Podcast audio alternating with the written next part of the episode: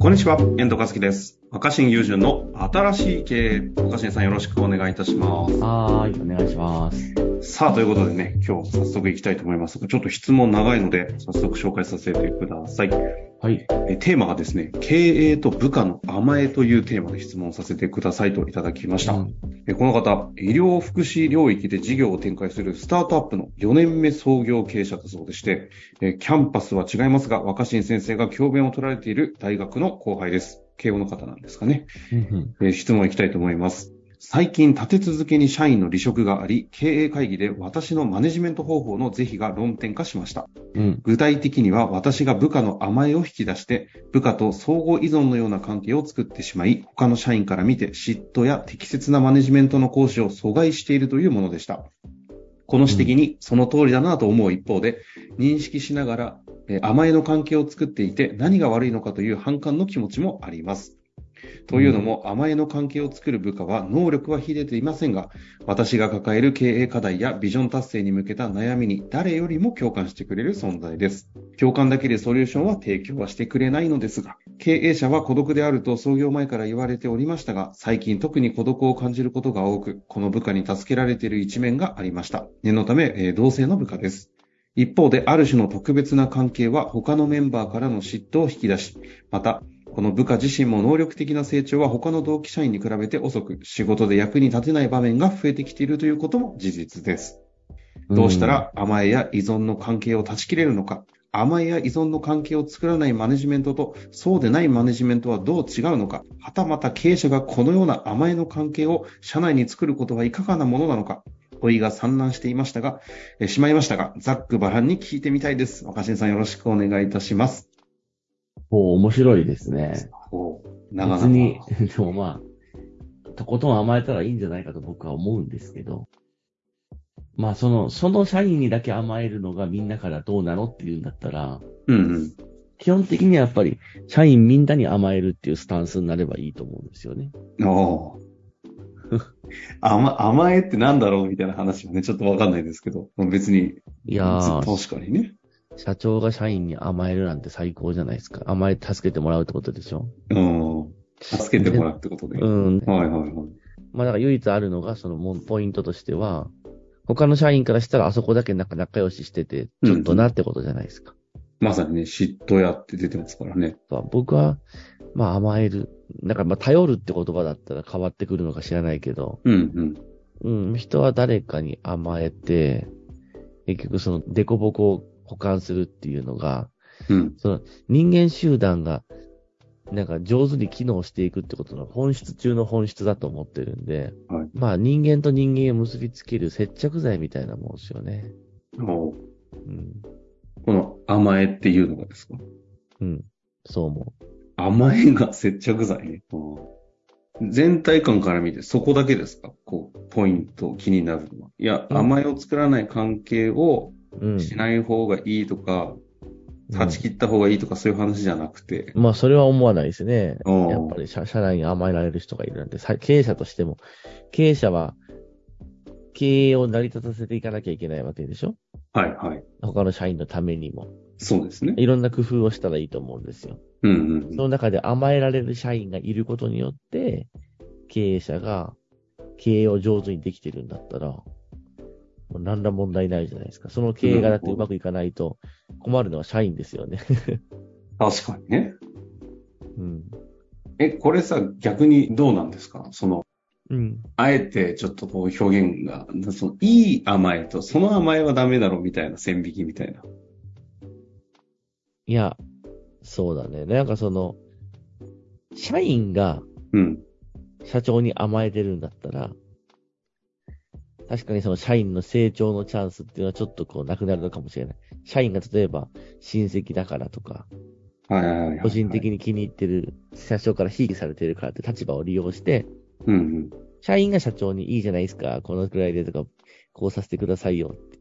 社員が甘えてるっていう話じゃないじゃん。社長が甘えてる。あ、なるほどね。そっかそっか。うん何の問題があるの？だから、み、周りのメンバーが気にしてることは、うん。そこだけイチャイチャしてるってことだと思うんですよ。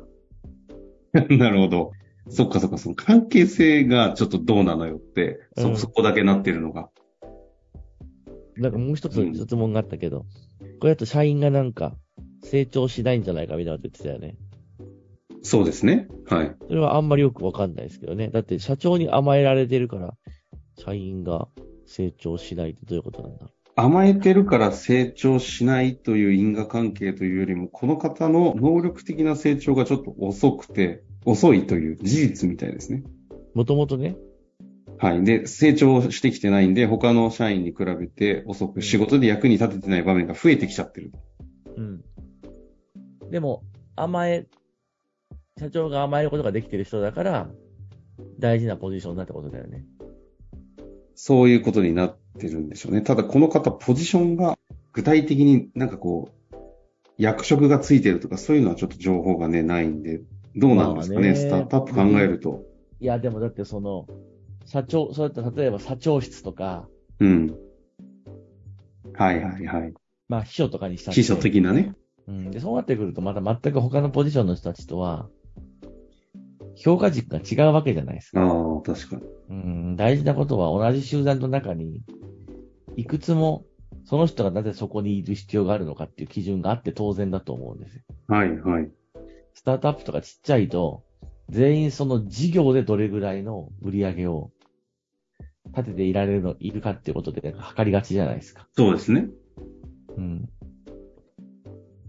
で、まあ、この話ってしてないかななんかその、えっと、まあ、土と花っていう関係を僕はすごく大事にしてるんですけど、してないですね。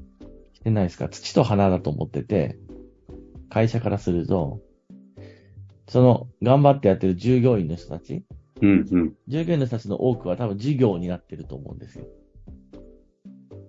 だから、事業になってるってどういうことかっていうと、まあうん、種、種から花を咲かせるみたいな立場の人だと思う。はいはいはい。だから花、会社って花が咲くなり実がなるなりしなかったら収益上げれないじゃないですか。うんそうですね。で、多分ほとんどはそのスタートアップだとみんなその花を咲かせる。実をならすってことに、実をならして収穫するってことに一生懸命やるわけじゃないですか。うんうんうん。ところがなんかみんな一生懸命、こう、ニョキニョキっとこう種から茎を出して、葉っぱ広げて、花咲かせたり実をならしたりしてるのに、その社長が甘えてる人は、あいつはなんか別に花を咲かせてるわけでもなく、実をならせてるわけでもなく、うん。あなんか社長に甘えられてるだけじゃんって言うけど、あ。はいはいはい。何かっていうと、土、その人は土なんだと思うんですよ。あるいは、なるほどね。うん。土に必要な水みたいなもんだと。あつまりそのさ、よく会社ってさ、まあありがたい話だけどさ、間接部門、直接売り上げを上げていないような総務部とか、うん。経理部って、間接部門だからお前ら仕事取ってきてねえじゃんとか言うけど、いやいや仕事取ってきてなくても、取ってきた仕事が成り立つようにする部門が大事でしょって話じゃん、間接部門。そう、ですね。うん。その話と、まあ似ててちょっと違うんだけど。そもそもだから、優秀な人材が入ってきても、その人たちが種から芽を出して、花を咲かせたり実をならすっていう土壌がないと組織は始まらないと思うんですよ。なるほど、確かに。うん。だから、あの、この、まあ、社長が甘えてるっていうのは、多分その、一生懸命社長は多分その、その社長が甘えて何をしてるかっていう抽象的だけど、うんうん確かにその甘えて、甘えさせてもらっている社員が事業を取ってきたり、売り上げを作ったりはしないのかもしれないが、社長が一番やらなければ大事な仕事、それは会社の土壌を育んでいくっていうことについて大事な欠かせない存在だと思う。他の社員が花を咲かせたり実をならせるっていう役割だったとしたら、うん。うん。社長とその一部は、その土を耕さ、たか耕かさ、耕かさない、耕か、耕、た、た輝かす。耕さないといけない。なるほどね。土あ壌、土壌を育まないといけない。あ。はいはいはい。この甘えさせてもらってるって社員はとにかく土の一部になってる人だと考えるべきだと思いました。だから、役割が全然違う。他の人と。とか、経営者としては当然花咲かせる方にもコミットされてるだろうし、なんですけど、一方で土作りもやってる中で、この方は、その甘えと言われちゃってますけど、うん。土作り側の方に価値を出してる人なんじゃねえのかと。うん。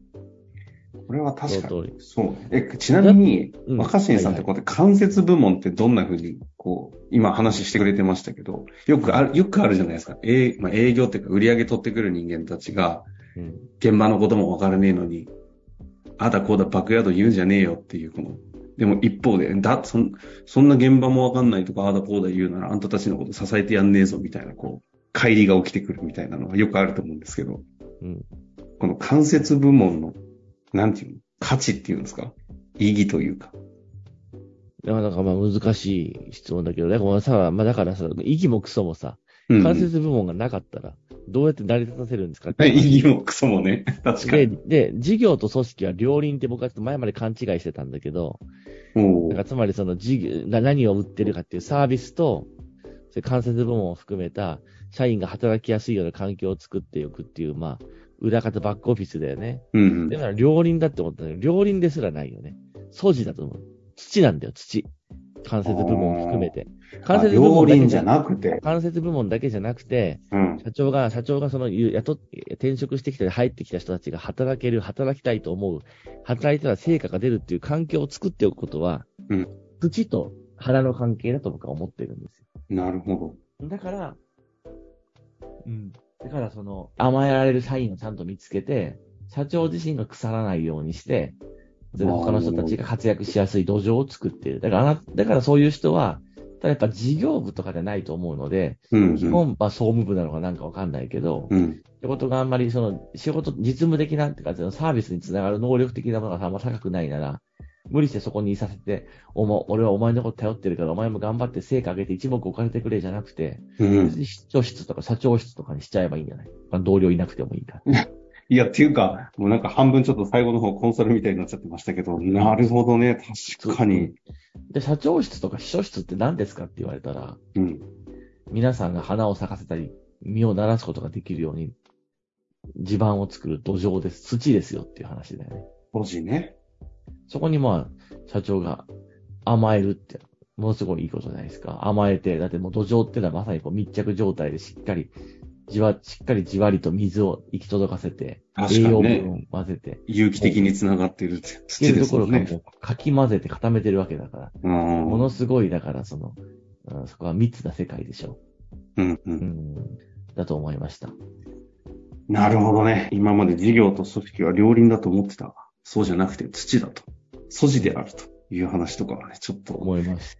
いやいや、さすがよく見てますね、という感じでしたけれども、あの、いやいやいや先ほど最後に評価軸がどうってポロってキーワードだったんですが、実はですね、評価制度に関しての質問が来ておりますので、次回はちょっとこの流れで、じゃあどういうふうな人事評価にするのかという質問に答えていただきたいなと思っておりますので。楽しみにしていてください。ありがとうございました。はーい、ありがとうございます。本日の番組はいかがでしたか？番組では若新雄純への質問を受け付けております。番組説明欄の URL から質問フォームにご入力ください。たくさんのご質問をお待ちしております。